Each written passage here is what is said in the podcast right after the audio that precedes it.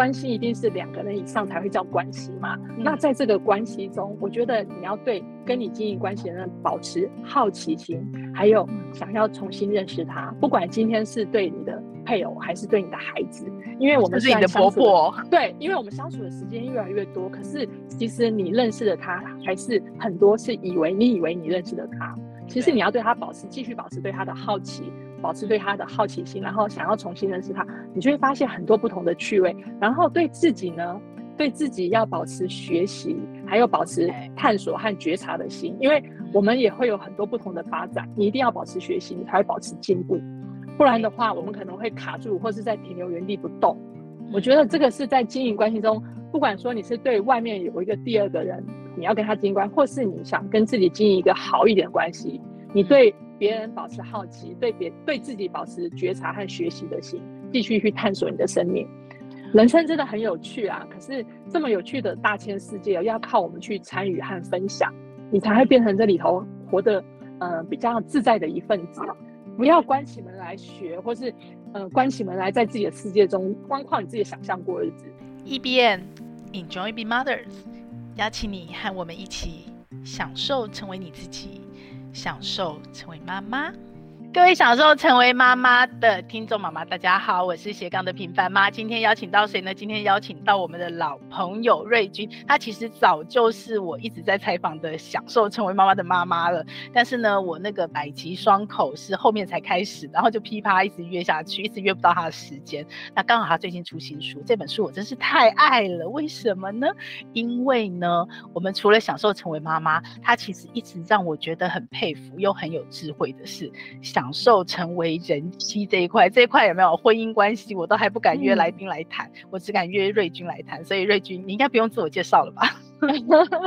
还是稍微介绍一下下好了。打个招呼，大家好，我是桑瑞君。嗯，我跟平凡妈是好朋友，呃，好朋友兼老朋友。嗯，对，好朋友兼老朋友。嗯，那。瑞君她是属于叫做什么宿舍女王，因为他们家是一个爸爸，两、嗯、个儿子，对不对？嗯、这是我最佩服的妈妈了。单身宿舍，对，所以呃，刚好她最近，你最近刚出新书嘛，对不对？又是刚刚好。嗯刚刚好系列，哎，那你可以跟我们大家先聊一下，嗯、因为我实在是太喜欢这三个字“刚刚好”，嗯、我觉得这个真的是艺术了，这已经不是技术层次的拿捏，这已经是 艺术了。所以从你的刚刚好的管教，到刚刚好的距离，到刚刚好的温度，这三本书系列，你是怎么去发现这个刚刚好的起始点？然后你为什么去拉出这三本书？怎么去定义它的那个脉络？可以跟我们说明一下吗？嗯其实很有趣，因为这三本书是后面的书。我第一本书写优雅教养，那是我写的第一本教养书。那那是因为平凡妈邀请我写专栏嘛，然后写了专栏后集结一段时间，就有出版社找我出书，写教养方面的书。嗯、那时候我就想说，我在教养的方面，我有三部曲想写。一个是第一个，就是第一本书《优雅教养》，是谈生活和习惯那一方面，是像盖房子的地基打基，非常的基础。对。然后第二步我是想写父母跟孩子之间心理学的镜像效应，就是相互的影响。其实孩子生下来后，我们跟孩子是相互学习的一种状态，是滚动式的学习。嗯、那最重要是爸爸妈妈要先给孩子一个好的身教、言教和环境教育，这三点做好基本之后，然后再看孩子需要什么样的管教，因为每个孩子个性都不一样，即便父母相同。即便父母相同，可是我们即便是双胞胎，对，即便是双胞胎，他们需要的东西肯定都不一样，所以才会有的刚刚好的、刚刚、嗯、好的管教。因为那个管教是要看你面对是什么样的孩子，然后看你们家有什么样的资源。这是我写教养的第二部曲。那第三部曲，那时候我就想到说，青春期这个区块，我要拉出来完整的写青春期的家有的那个青春期的专书，因为青春期这个区块大概是很多人教养孩子上了的大魔王关卡。非常可怕。对，原本亲子关系感觉都很好，可是到了青春期的时候会，会可能会发生很严重的冲突，会觉得啊，孩子怎么变了，或是什么。然后在那个时候，因为刚好平凡妈找我写专栏，那个时候也是我儿子进入青春期一段时间，嗯、那是我教养孩子遇到关卡的时候，我怎么办？我就跑出专栏去大量阅读，我读了很多很多的书，才发现说，哦，五年级的小孩其实是进入青春期了。嗯，所以我那时候在写。教养专的教养书籍的时候，我就想说有这三部曲，我想写。可是在这写这三部曲的过程中，我发现说婚姻关系其实对一个家庭的影响是最大的，它是根本诶。对，真的是根本。因为我们这样想嘛，我们一对夫妻在结婚前是男女朋友，后来我们决定要携手共度一生，变成夫妻之后，有了夫妻，生了孩子，才有爸妈这个角色。没错。所以其实一个家庭的成立是夫妻关系是最基本也是最原始的。然后到后来，其实它也变成存在比较久的一个状态，因为孩子会长大啊，孩子可能十八岁、二十岁离开家了，他就回来次数慢慢变少，然后。后来他会有他的婚配的对象，他有他自己的家庭。我们最后还是要回归你跟伴侣之间的两人的世界。就是我现在这个时候，嗯、对对 对，你好，很比比预期中早一两年开始了那个那个那叫做离巢，还是离巢期，对。我觉得这就是我当初那时候想想这样写的，算是这样的三部曲，然后跳到婚姻这一方面。然后为什么会用刚刚好？只是因为那时候在想这本第二本书的书名的时候，想说，既然说是对每个孩子有不同的管教方式，然后教养方式的话，那应该要找一个刚刚好的方式，适合你跟你孩子之间，所以才用刚刚好这个这个刚刚好的管教。然后刚刚好的距离，是因为我觉得跟青少年之间要保持一个。审美的距离啦，因为距离是产生美感最重要的依据。嗯，特别是面对青春期的孩子，如果我们还用以前那种无微不至的方式照顾他，真的会被他讨厌。嗯，真的会被孩子讨厌，因为孩子不是故意要讨厌父母，而是他发育到那个进程，他需要摆脱父母对他的照顾，他才可能长成他自己。然后他如果对父母太过依恋的话，他还走不到外面那个世界去。对，所以妈妈不要焦虑，说我的爱的存折怎么用光了，对对对，对，对，其实真的不要焦虑，而是想说，那在这个时候我可以给孩子的是什么？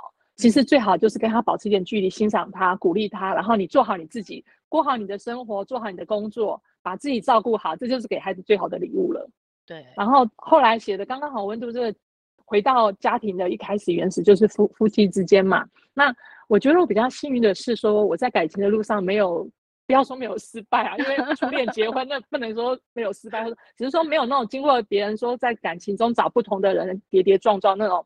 起伏那种心情，嗯、那我都用在，对对，我在感觉上没有经过风浪。然后，可是进入婚姻二十年，你说没有风浪，或者说没有产生问题，也也没有这么幸运啦。中间还是会经历一些波折，嗯、或者说人际关系中的磨练。我觉得我是进入婚姻才发现人际关系原来这么复杂。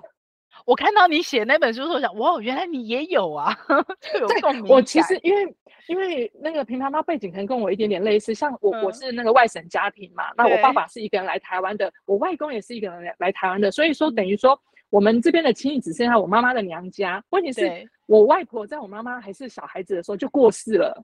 然后只剩下他有几个阿姨，然后亲戚真的就很少，所以我们小时候给人的印象就是，嗯、呃，小时候清明节会回去姨婆家，顺便帮外婆扫墓，然后几乎就没有什么亲戚.所以我没有那种亲戚之间人际交往那种嫁出去以后，对。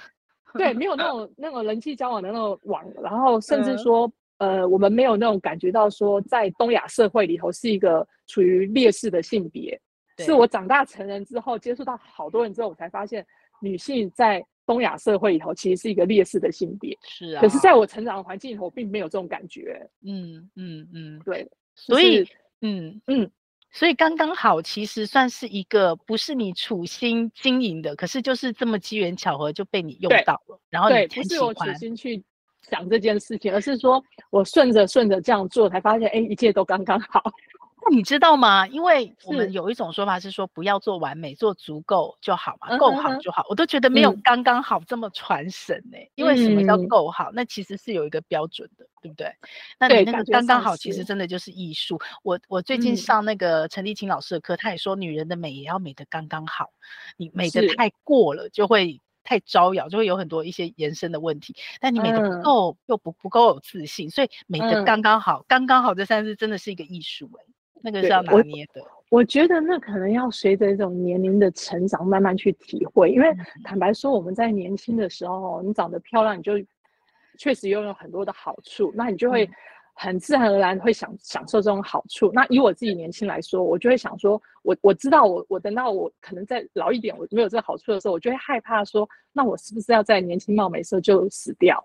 嗯，我以前这么真的就这样去想这种事，想说要在 樱花像樱花一样，对，在最美的时候就凋谢。可是很很奇妙的是，因为我爸爸妈妈很照顾我，然后我我很感恩他们，所以我就想，那我不能选择死亡，我不能自我不能自杀啊，因为因为生命是很珍贵的一件事，嗯、很可贵的一件事。可是因为我的内外在自己有一些冲突，所以我在青春期甚至到嗯十几二十几岁那段时间，身体状况其实是非常不好的。Okay. 我觉得是心态不够健康，所以身体状况也非常的不好。即便说年轻貌美，可是你看就是那种林黛玉的体型，林黛玉 的状态，病恹恹的。对对对，真的就病恹。可是。现在现在的我虽然体型还是比较属于比较说是纤瘦，以这样的年纪来说，可是我觉得我自己看比以前健康很多。嗯，对对对，我觉得那个那个可能是一种心境上的成熟，不是呃，然后你比较不会光。依恋在你的肉体上的青春貌美，所以其 实你的管教，嗯、青春期管教跟婚姻也是一样哎、你也不太可能在你一进去的时候就能够抓到那个刚刚好，对不对？其实都是需要时间去修炼，时间去磨合的。你有说要磨合？对，因为因为我们这样想啊，即便说我跟我先谈了十年恋爱，恋爱才结婚，可是我们谈恋爱跟结婚还是不一样啊。对啊，然后结了婚后差很多，住在一起。他还要面对他的工作，我要面对我的工作，我们还是有不同的生活经历。你如果不去分享的话，其实你还是不认识他。嗯，你认识的是你以前的，你认识的他，或是你以为的他。可是实际上，我们后来在一起的时光虽然有重叠，可是我们分开的时间还是很多啊。我们还是有各自的成长。如果没有透过分享，没有透过呃彼此彼此交换意见的话，那还是有可能越走越远。没错，哎，有一句话说，嗯、呃，其实你看夫妻的关系啊，看爸爸怎么对妈妈，你看孩子怎么对妈妈，就知道在家里爸爸怎么对妈妈的。其实那个就是你说的镜像的影响，哎，对。所以我看你两个儿子对你，我来想象你家的 婚姻关系。嗯、对啊，你在那个新书里面有写到，我觉得那那句很巧妙。你说，嗯，男人是一家之主。可是女人是一家之王，对，对，那是因为你住在男生宿舍里嘛？你怎么去经营出这种，呃，外面给男人做一家之主，但回到家女人可以成为一家之王这样的一个智慧？你的关键秘密武器是什么？我觉得就是要保留男人的面子。为什么要保留男人的面子？嗯、因为我觉得男人比较好面子，然后还我我在我跟我先生相处过过程中，我发现他比我重视钱。那我是一个不太重视钱的人，嗯、所以我不管他的钱。我不管他的钱的，你是说你可以随便乱花吗？呃，哎，对，一方面是因为我没跟他拿家用嘛。我所谓没有跟他拿家用，就是比方说有些夫妻会跟他讲说，哦，那那我们结婚，那你一个月给我多少家用？或是说怎么样？我我跟我先生结婚快二十年，我没有跟他拿固定的家用。我需要你钱的时候，我会跟他说，对你，你看一每次跟他领吓一跳，对不对？对，平方帮你也吓一跳，很多人不相信这样做，很多人不喜欢要钱呢，会觉得对，可是问题是。我我我前一阵跟那在一个节目上这样分享，还被还被观众留言骂，意思就是说，哎、欸，当家庭主妇没没有钱不会没有安全感，要想一下想一下你在说什么。对，可是坦白说，我确实不是把我的安全感建立在有没有钱的上面。OK，我自己也觉得很奇妙，是可能是因为我觉得人与人相处很需要默契啦。我我跟我先生相处过程中，我知道他比我在乎钱，所以我不管他的钱这件事，我觉得这是 OK 的。可是我不管他是不管他的小钱。我们家的大钱，其实我们两个在呃研究所毕业开始工作之后，我们就开始投资了。我们开始投资的时候，其实是我在做投资这件事情，他听着我怎么去做。是，OK，对，所以说你看，我不管他的小钱，我管他的大钱就好，这种才厉害。对，人家就看一下抓大放小，应该这样讲。我们要知道说，我们彼此之间的强和弱在什么地方，然后我们要怎么样去配合，让我们这个家会变得更好。我觉得这这样就好。那至于你们要用什么样的方法，你们俩夫妻觉得舒服就好，不用说一定要跟坊间一样想说哦，先生给多少家用才是一个好好先生。没有一套一定的原则。对，因为有人家用可以给三万，有人可以给三十万，那给三万就是不爱他吗？他搞不好只赚三万五呢，对不对？对啊，他几乎给你全部。啊、他可以几乎给你全部，那给三十万，搞不好他一年月月入百万，他只给他多少几百百分比而已。所以我觉得那真的要看你们夫妻之间，你们夫妻觉得在一起舒服就好了，不用在乎别人外面的。那些评评判的标准啊，或是说什么样才是说比较好的？可是你们会讨论吗？我的意思是说，不管是你不管他的小钱，或者是他的大钱，都让你投资，嗯、那你投资的时候，你会跟他有？你们俩彼此对这件事是有交流跟讨论的吗？嗯，他问我会跟他说，嗯，我我我跟我我刚刚跟跟跟他分享一件很有趣的事哦，早早些年的时候，我不是不没有跟我先生拿家用嘛，然后对，然后因为他的那个银行账户密码是我帮他设定的嘛，那怎么样投资我会去做投投资，他那时候开玩笑跟我讲说啊，你要花钱你买什么不用跟我讲就没关系，我不知道就好。嗯，嗯嗯 我那时候想说，哦，他睁只眼闭只眼。啊、呃，对他真的不知道叫。后 来我们早期还有姐妹一起去买房子，我现在真的都不知道。然后买房子？对，后来后来不知道什么情情情境下，他突然问我一些事情，我就跟他讲说，哦，我们就跟姐姐妹妹一起买房子，然后用姐姐妹妹 各自的名字买，然后他吓一跳，然后我就跟他讲说，哦，状况怎样？后来他有关心，我就跟他说我们怎么样做处理啦。OK，对，那一开始我没有跟他讲这些，是因为我不想他担心啦。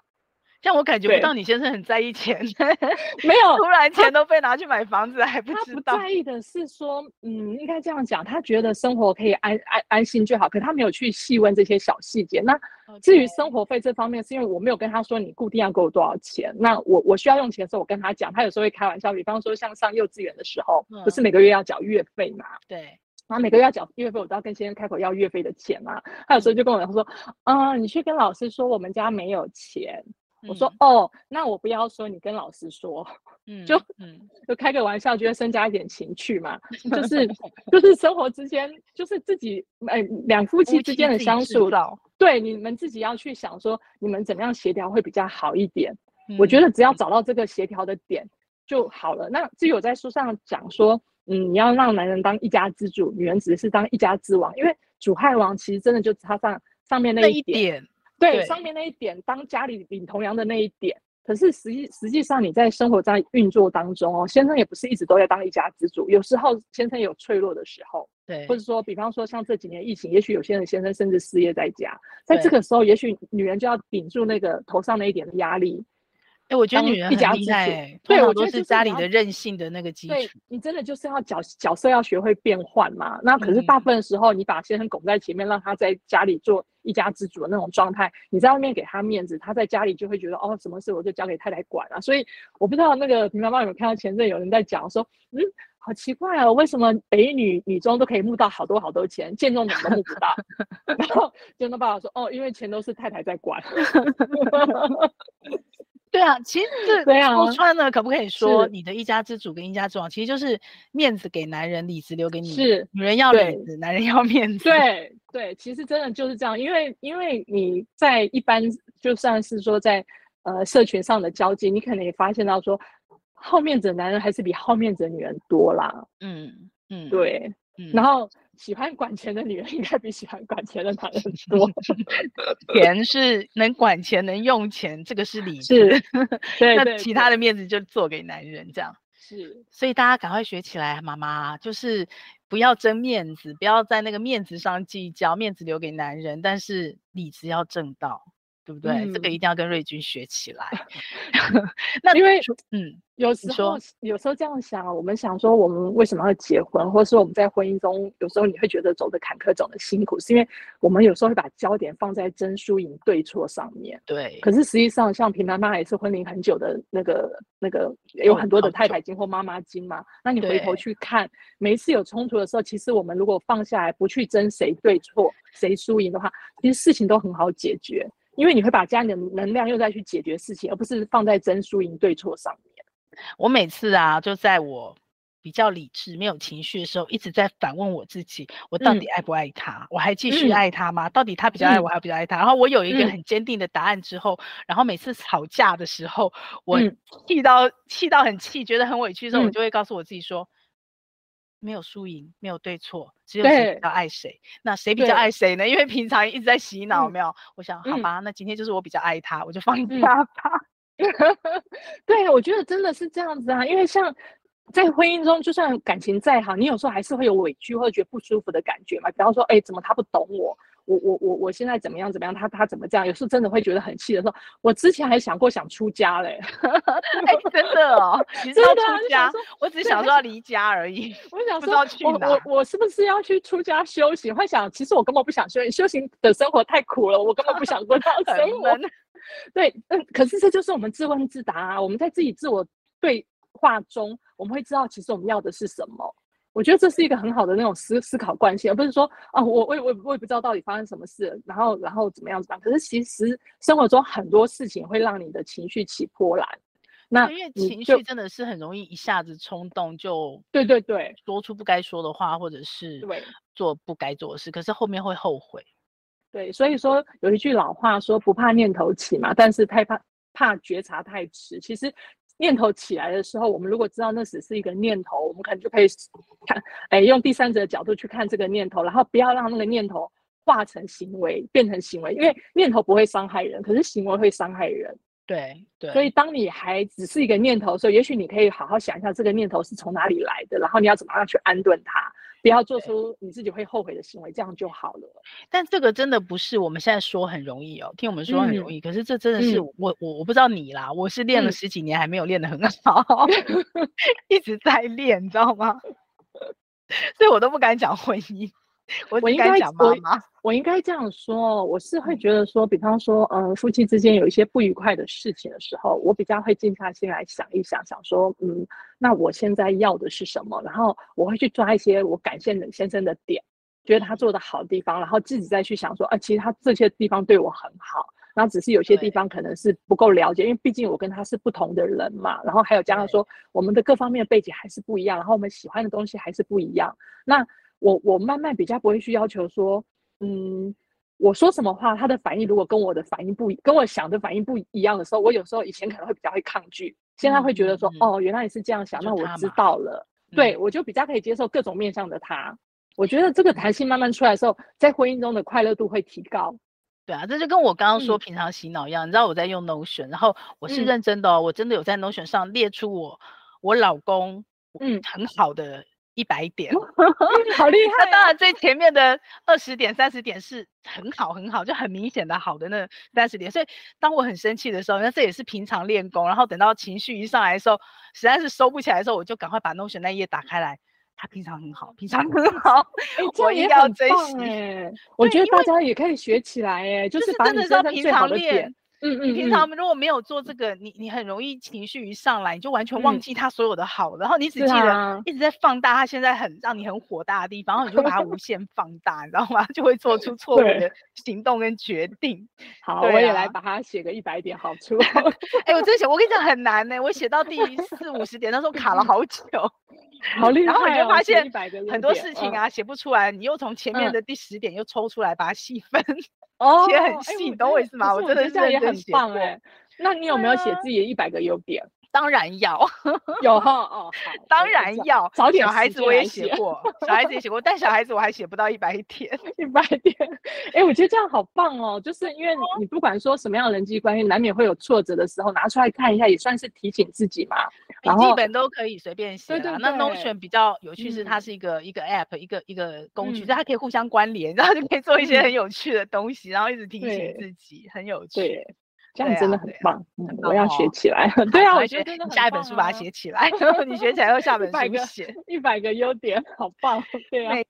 我跟你讲，真的写到第四十点，你会非常卡关。你如果连写到二十点都写 不了的话，你可能要考虑一下，你们是不是要继续下去？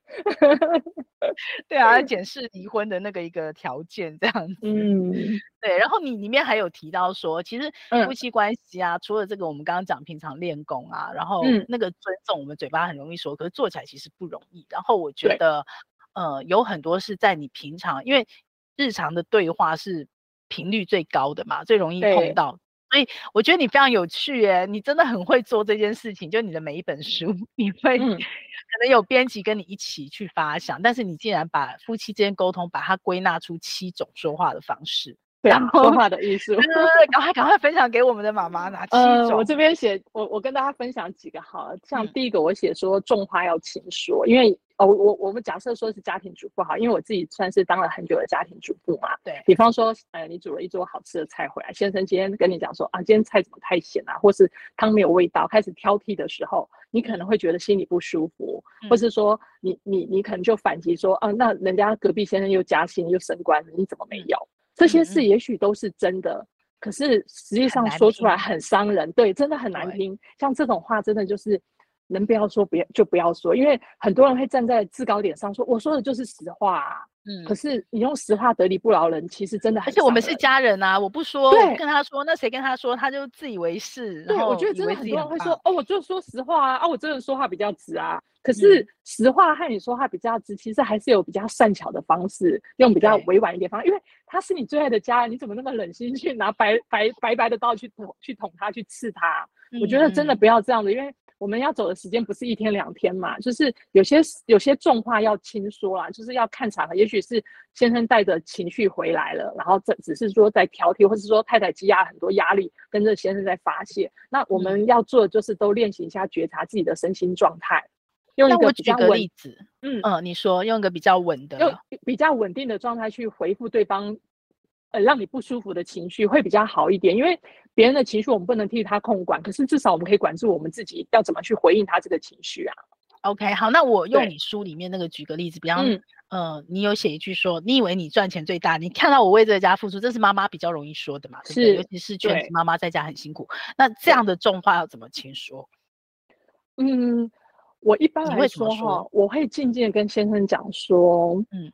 不是有赚钱的，就是老大。因为你这样子讲的话，嗯、你你表现出来这样态，孩子也会有这样的态度。那其实对我们在家里顾家的真的很不公平。这种这种东西，我觉得我会在私底下跟他说，会用比较好的口气跟他这样。应该是会在两个人气氛比较好说，而不是在对，就是不会不会在吵架的时候这样讲，因为。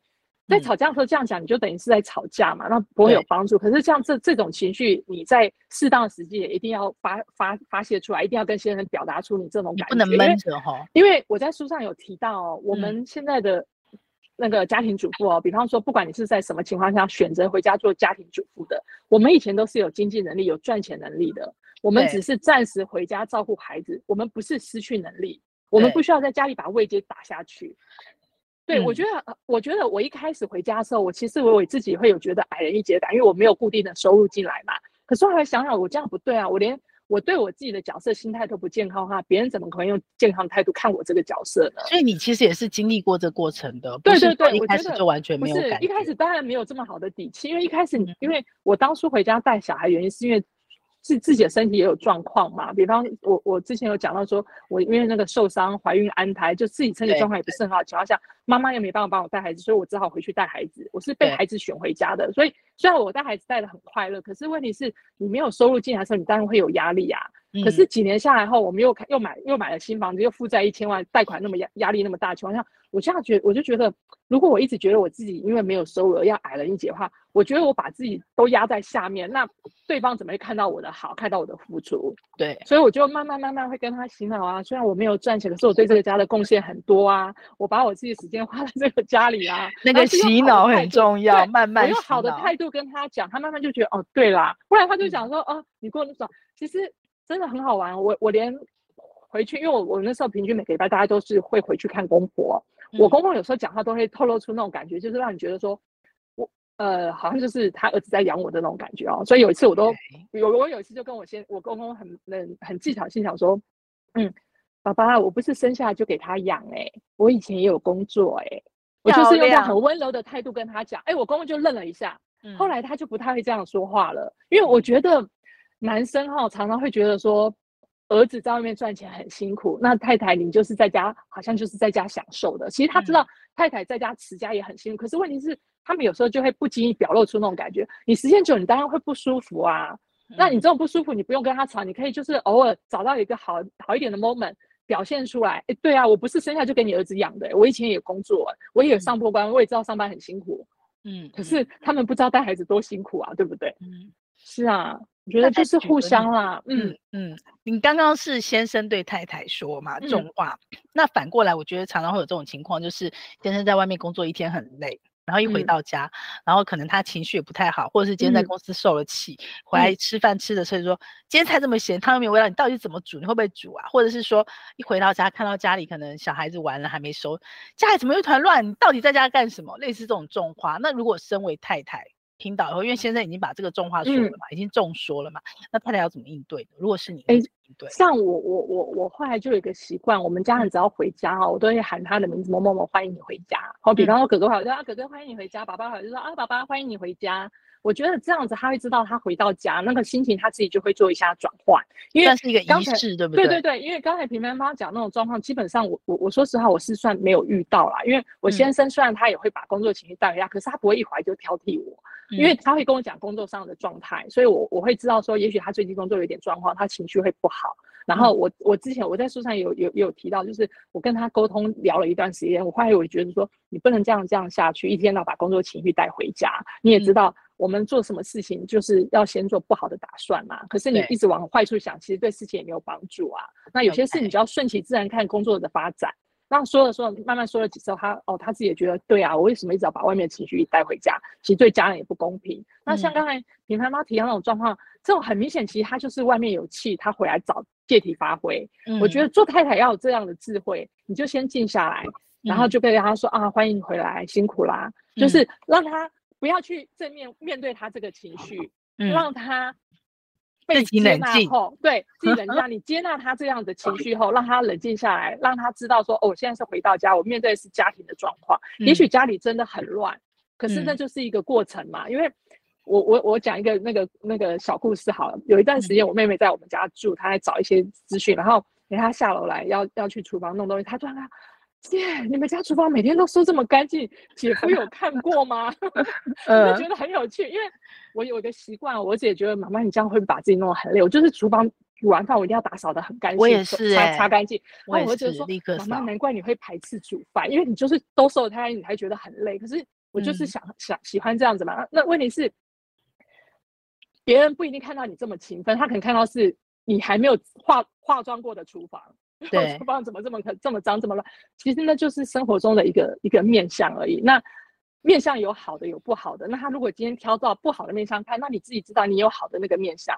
对，就是在回应他之前，你自己先冷静下来，不要急着去做反应。我觉得这样子比较不会把冲突激化啦。嗯，没错。哎、嗯，我自己呀、啊。嗯，在练另外一个更高层次，但我一直都练不起来。嗯，就是你刚刚说的那个，除了当下你不要直接回应他，嗯、然后当然这你自己要对自己有自信、有底气嘛，嗯、你才有办法知道他讲的只是他的情绪，不是我真的煮的很难吃。对，对嗯，之外我在学一直学不来，就是那个幽默感。我发现幽默感很重要、欸，哎、哦，就是如果在这个时候，除了你刚刚的接纳之外，还可以说。我真的那么难吃吗？我觉得这个咸度真的，哎，是不是像海水味？就我我随便举例，我没有这个幽默感。但如果假设是一个有幽默感的人，他其实可能就扭转掉那个情绪，也给对方一个台阶下。但是这件事情真的要练，我到现在都练不好。对，有时候就想说，哦，对啊，我就不是厨师啊，那我们下礼拜我们明天去外面吃啊。对啊，爸爸，对啊，我不是厨师，我的厨艺不好，你要带我出去外面 吃吗？大部分人都转不过来。对，其实因为会觉得委屈嘛，因为会煮饭，你就知道煮一餐饭其实真的很辛苦，然后后面收拾也很辛苦，你还要洗碗筷，我干嘛？就算你家里买买了洗碗机，你可能还是要擦拭后才放到洗碗机里面去洗嘛。对，就是。前面跟后面有很多事情要做，那当被批评的时候，那委屈的一瞬间都会是第一个涌现的念头啦。错，只是说我们可能知道说，哦，我心里受委屈了，那我先把委屈放放下来一下，我可以回应他或不回应他，嗯、我至少我这个选择权在我自己的身上嘛。如果说你今天委屈急了冲变成力量跟对方厮杀起来，大大家都受伤，然后也不一定得到我们想要的东西啊。没错，对。那除了重话轻说，我们再来讲一个好了。好，就是急话要慢说。为什么急话要慢说？嗯、我这边跟大家分享一个小故事哦。嗯、因为以以以呃有一年呃那一年大概是我们家哥哥六年级的时候，弟弟四年级的冬天的寒假，我们去伊斯坦堡，嗯、就去那个土耳其玩嘛。然后那时候那个导游跟我说啊，今天有一个很很很舒服的温水游泳池，然后我们家弟弟就想去游泳啊。然后因为他小时候跟哥哥一起学游泳的时候，他不不想继续学，哥哥有继续下去学，哥所以哥哥会游泳，那弟弟不会。他希望我带他去，可是那天因为隔天要回回台湾的时候，我们要收行李，我一个人收四个行李，我觉得真的忙不过来，我就跟爸爸说啊，爸爸，那你带他们去游泳。哦，我们家先生在那边闲闲没事干，说我不要。哦，你知道那一把火就起来了，我一个人累得要死，你不要，然后是这样，我我我那时候真的完全没有反应，我就那跟他讲说，我们回去签字好了啊，就这么直接就跳过去了，我就这样说，我们回去签字好了。我平常这样讲，然后我先生就静下来，讲讲某恭维啊，啊那天居然跟我冷回两个字，好啊，哈，很冲突哈，对，非常的冲突，我自己、啊、我自己也吓一跳，他居然回答我好啊，那我想。我根本没有想要跟他吵架，对，我根本没有想要跟他吵架，我自己就自己反省啦，我就说不怕念头起嘛，带他觉察词，我觉察起来，我知道我其实我没有想跟他吵架，算了，我就继续收我的行李，不不管了，我我不想演这种烂戏，我就继续收我心。啊，我先看没戏唱了，因为我没有要跟他吵架，看一个很那个无奈在收拾行李的老婆，然后哥哥六年级被吓到，啊弟弟一直在旁边默默流眼泪了，他自己就可能不好意思讲说啊哇。我确实隐隐某歹机哦，他就跟小孩讲说，嗯、哦，那你们去准备泳衣啊，然后把泳裤，然后爸爸带你们去游泳，那个慈父的表情就出来了。OK，好，他们三个就出去了。然后我就心里想说。嗯哦，男人有时候真的很让人讨厌啊！你让他做他不要哈，气死！你把你惹生气的时候再去做原本就可以做好的事，可是我要继续这样生气吗？我也没有这样生气。我想我没那么笨，我不要这样耗损我的生命。其实我发现，我觉得政治学最大的好处就是，我知道资源有限，我要把资源做有利的分配。所以我那时候赶快把行李收好，带着相机去游泳池帮他们照相。我们一家嘻嘻哈哈啦，被那个那个水就温润了的感情又恢复了正常。所以这边跟大家分享就是。急话要慢说，你心里很急，嗯、你心里很急的原因是因为你想要赢过对方。嗯，很多这个时候是我们想要赢对方，不想示弱或者是怎么样，所以我们就急着把话说出去，然后对方可能有很急的赢。像像我先生，我以前说类似这样的话，他从来不会反击我。他那天冷回我两个字“好啊”，说 有很深层的反省，非常深。我就自己这样去翻。哦，从那以后我们就没有再发生类似这样的冲突了，因为.因为我我以前比较任性啦，嗯嗯，对，急话要慢说，然后第三个点出来再分享一个，就是狠话真的能不说千万不要说，因为我觉得很多夫妻哈不是真心想离婚可是吵着吵着就莫名其妙离了婚，这就是可能在狠话这上面哦，能不说就尽量不要说啦，因为、嗯、因为逞口舌之快哦，后面真的会换来很多。很多不必要的麻烦，或是自己也会后悔的状态出现。嗯、对，好啦，其他的大家就去看书吧。他还有四点：抱怨的话要换方式说，甜言蜜语要随时说，嗯、感谢跟关心的话要天天说，以及事情有很多面向，挑正向的说。这些细节，请你去看书。嗯，对。OK，那除了说话要好好说，嗯，你觉得啊，在呃夫妻之间？就是呃，你自己整个做好妈妈的角色，因为很多时候我们女人其实当了妈妈以后就为母则强，对，然后就很容易会忘记刚刚我们前面说的里子跟面子这件事，然后很多事情你为了要急着赶快把它做好，嗯、或者是你觉得你要把它做好，你就会呃相对的强势，嗯，那你觉得我们不再是女人先生眼中的小女人的时候？然后我记得你书里面有句话说，女人不要当万能的妈妈，因为一旦你万能，以后、嗯、爸爸就会失能。对，对，那这个部分你都怎么去拿捏分寸，在你成为妈妈之后，跟你先生之间。呃一开始哦，就是因为一开始我回家带小孩之后，我先生要跨县市的上班嘛，那那时候我就很自然的会体体谅他的辛苦，而且他回到家都很晚了，比方说九点十点以后，嗯、那所有的事情都是我自己做的，我我只有垃圾留给他去丢之外，其他都是自己的做事。所以我，我我搬来这个新家之后，我都跟大家开玩笑说，我现在在家做两件事，就是赚钱回来拿垃圾出去丢，其他事都是我做。可是 有输入有输出，对，这样这样的状态延迟了一段时间后，是因为直到我们家发生一件事情后，我才开始去思考家里的那个功能和角色。发生什么样的事呢？就是小朋友上那个我们家弟弟那时候上那个打击乐的才艺课哦，然后那天我感冒生病，人不舒服，我就说我没有力气送他去上课，因为一般来说我送他去上课，我会在那边等五十分钟，等他下课顺便再回家，就在那边跟妈妈们做一些亲子上的交流。然后那天我真的觉得很累不舒服，然后我先生说好，那他送他去上课。可是我们家弟弟不愿意爸爸送他去上课，哎，嗯，我们家爸爸不是说跟父孩子没有接触的爸爸，只是说假日的时候会跟我们一起出去玩，带出去玩或什么。可是平常去不不在比较不再参与这种接送的东西，他是那时候在那之前他是没有参与过的，所以他那天要送弟弟去的时候，弟弟说他不要，嗯，爸爸拗不过他，就跟他说，不然他不然我们今天请假好了，嗯，我就觉得很荒谬啊，没有人上来上课请假，我就那天我我是拖着自己不舒服送弟弟去上课，后来才是想说。这样好像不太对哎，所以最后是你送去的。对，最后那次是我送去，可是在那之后，我就开始会制造说，嗯、呃，让他们就是开始会跟爸爸说，那爸爸去送他，爸爸去把，就制造这样的机会，然后跟跟小孩讲说，有时候妈妈真的不舒服，干嘛，所以要接受这些事，因为那天是突发状况嘛。嗯、然后还有后来就是小朋友就上小学了，那上小学的时候，我会带着先生去参加小孩子的重要活动，比方说像是班亲会。嗯然后还有园游会、运动会这些三大会，我会带先生去参加，让他知道孩子的作息，让他知道孩子读哪一班。嗯，然后在这之前接送问题也都是我在做，可是才艺课像那时候就上一个打击乐，会让他去送。然后后来到了呃哥哥哥哥三年级，弟弟也三年级之后，他们从三年级开始上那个何家的美语课。嗯，然后后面慢慢也会让孩那个先生开参与接送的问题。然后一直到了国中的时候，原本我们家小孩到高年呃。中低年级开始都会自己走路上学，可是到国中因为学校距离远一点哦，然后再加上说爸爸觉得说小孩子睡眠不够，他是自己主动送小孩去上课，Okay. 然后到了高中，其实也是自己主动送他们去搭车。我就觉得在。一开始哦，以家庭主妇的妈妈来说，其实很容易把所有事包揽下来，因为我们体恤先生赚钱很辛苦，就会觉得说孩子也根本我们比较亲嘛，我们就尽量做了很多事。可是实际上你做多做久做习惯之后，孩子真的不会去找爸爸，这样对爸爸其实也有点不公平，对妈妈自己也不公平。嗯，我们要。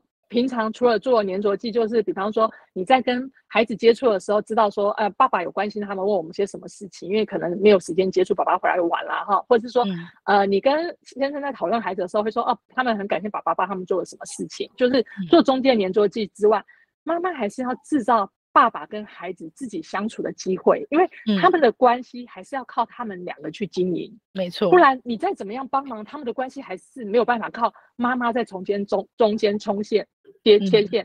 你还是要让他们有相处的机会，比方说，呃，接送就是一个很好的相处机会。嗯、然后他们以后离开家会想到说，哦，我在念国中那段时间是爸爸送我去上学，或者我高中那段爸爸送我去上学，这种这种他的关系才会他们靠他们自己的努力建立起来。嗯，对，所以换句话说，其实呼应了我们不做完美妈妈，对不对？对，我们只要做足到，呃，就是够好、刚刚好的妈妈，然后我们也要懂得示弱，偶尔也要发懒，做、嗯、一个平凡人。对对对，就是有有时候要让让家里的其他角色要发挥它的功能。像我刚刚不是要提到说，家里的什么什么事都都我做，我我我换换灯泡、修马桶、嗯、修水管这些都小事我都可以做。可是有一天，有一天。我就趁我现在在家，是因为我们家那个那个渐渐照明的日光灯管坏掉了。嗯、然后渐渐照明，因为我们家那个挑高蛮高，三三米二，然后一定要拿梯子才可以上去。他要做渐渐照明，灯管等于在上面。我手虽然够得到，可是对我来说还是有一点吃力。然后我先生看我这样换，他也觉得有点吃力。一个大人在旁边就有点不好意思了嘛。他就问我说。哎，换灯泡会很难吗？我说不会啊，我教你，我就教他怎么换灯泡，换那个日光灯管，转一下弄进去，转一下弄进去，他就会会换了嘛。哇，他长到三十几岁，终于会换灯泡，好好了不起了不起，对，好了不起啊！从此以后，只要家里灯泡坏，他在我就请他换。好，然后等到哥哥长得比我高的时候，我就请他换灯泡。然后像前年啊，前年弟弟也超超过一一米七，因为我我一七一嘛，比我高一点。我说，哎，灯泡坏，弟弟妈妈教你怎么换。你就是。教着他们做，其实他们就会做，而且他们会做后，其实他们也是觉得有一点点成就感。像我们家现在有被需要的感觉，对，有什么问题男生可以处理，我会让他们处理。然后像、嗯、像有一段时间，我们家很喜欢买一些组装的家具，或是说甚至电风扇也买那种组装的哈。然后后来我们家、嗯、我们家哥哥弟弟会帮忙装啊，就是他们有动手参与的感觉，觉得哎，这个电风扇我装了啊，这个柜子是我装的，嗯，就比较有那种。他为家里有付出的感觉啊，其实这种感觉对每个人都是一种很很很很好的体会，觉得自己在家里有用嘛。对，但这个过程妈妈要小心，不要踩雷的，就是、嗯、呃，让他用他自己的方式，就是你教了以后，可能他有他的方式，他用自己的方式做，而不是一定都要用你的方式做。对，然后又说他这个，因为平凡妈讲到这件事哦，其实这就是一个我们很大的一个点。嗯，这边我可以跟大家分享一个小故事，很有趣。因为有一次我们出去外面采买回来东西啊，他帮忙拿上去后，嗯、那我们家哥哥突然说：“啊，妈妈，我刚刚穿出去衣服弄脏了，我要去洗。嗯”我说：“OK，好。”他自己会洗衣服嘛？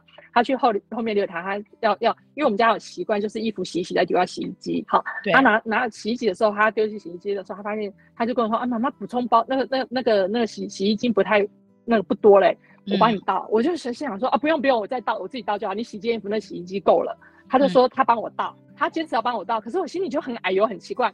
后来他就大叫一声啊，然后我就想，莫非地狱出现了？可是我还是在收我的东西啊，那种东西我没有去看他怎么处理这件事。嗯、然后他处理完，他就他就上楼了。就我上楼，我就进厨房看了，我就看了看，嗯、我就把所有东西弄弄下去，又又在那边清洗。我们家可能就刚好下楼喝水，嗯，他就淡淡的说了一句话，嗯，妈妈。其实有时候你是有点吹毛求疵，哦，这句话我听进去了，我深深的觉得，对我我我觉得真的就是有时候不是家人不做，而是他们没按照我们的方式做，对我们把它挑出来重做了。其实这是我的不对，打击，对不对？对，我觉得这是我的。对，不要做了，下次。这是我的不对，还有我就深深的在检讨，讲说，对，其实孩子用他的方式做，他已经处理完了。嗯、现在我自己再重新处理，这是我自己在吹毛求疵，这是我的问题。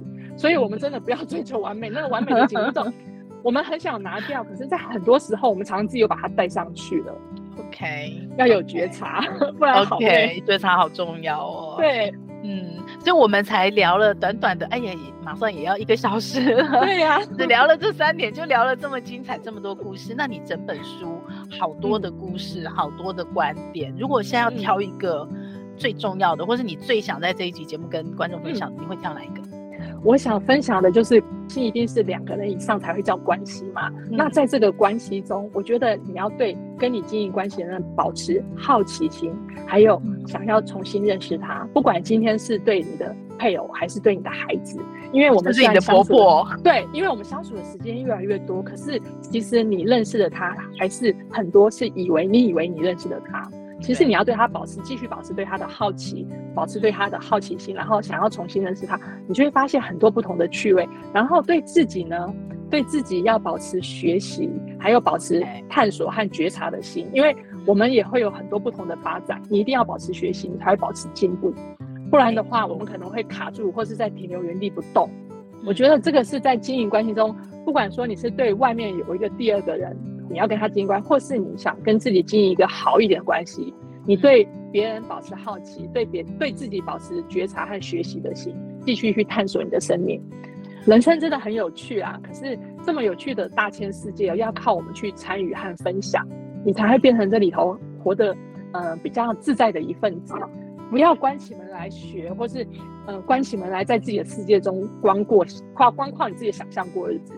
对，其实这本书不是只有婚姻哎、欸嗯，其实也是针对女人有了婚姻之后的各个面向、身份，然后各这个延伸的关系，然后你有很多的建议啊、故事啊、经验分享，对不对？嗯，最后到自己跟自己的连接，因为其实你想要经营一种好的关系，要我觉得最重要是你要跟自己有一个好的关系，因为身为我说在华人的角色里，女女在华人世界，女人是一个比较相对弱势的弱势，可是以我以前来说。嗯我我我并没有这样的感觉，所以我把我自己的自己跟自己关系经营的还算不错的状况下，我才去发展其他的关系。可是我觉得很多女孩子在成长过程中其实是疏忽疏于照顾自己的，对，她是很急着去经营外面的关系，然后想要对别人好，希望透过对别人好让别人来对她好。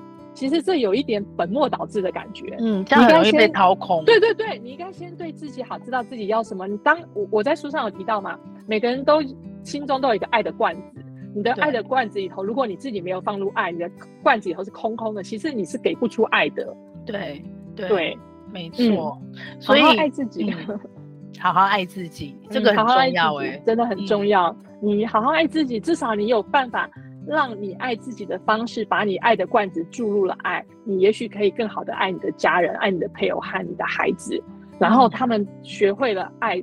这个方式，他也可以比较好的爱你。就像我之前有有有在一个节目上跟那个观众朋友分享到说，呃，大概上半年的时候，呃，去年的时候，我们家哥哥那时候还高二，还是高二生嘛。然后有一天我们在聊天的时候，他就说：“妈妈，明年我就要念大学了。”我就跟他说：“拜拜喽。”我说：“对呀、啊。” 那妈妈有没有把你教会爱自己和爱别人？嗯，他说有，我说有，那这样妈妈就放心了。我觉得真的，他只要学会爱自己和爱别人，爸爸妈妈就不要太担心你孩子以后会怎么样，因为他可以透过这个爱，可以把自己管理好，也可以经营好他他在乎的关系。没错，没错。所以，如果以享受成为妈妈，甚至享受成为人妻，甚至享受成为人母、人子、人媳，各种关系，你送给。呃，这个节目的妈妈们的那一句话，是不是就是好好爱自己？对，还是有更多的好好爱自己，因为你把自己爱好了，你自己有能量了，你的能量就可以用到更好的方向。OK，我们今天非常谢谢瑞君，你每一次来都很精彩，我们两个讲话速度都很 快。对，我现在都在 要塞很多东西进去，这样子。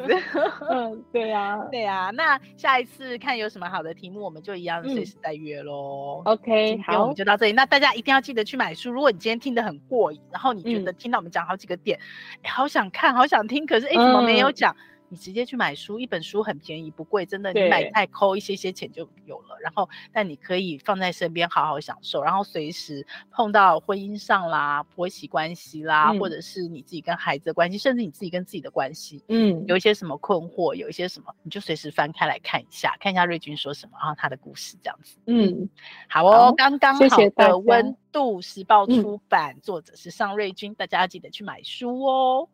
今天我们就到这里喽，谢谢瑞君，谢谢，我们下次再约再聊喽。OK，拜拜，拜拜拜，拜拜。这个节目会在各大 Podcast 平台播出。如果你喜欢我们的节目，欢迎你把节目分享给你的亲朋好友哦。也非常的欢迎你留言，告诉我你想听什么题目，告诉我你享受成为妈妈的诀窍。也欢迎你在我们的说明栏有一个连署签名，跟我们一起签名，一起享受成为妈妈，享受快乐，也享受痛苦。让我们一起来享受成为妈妈。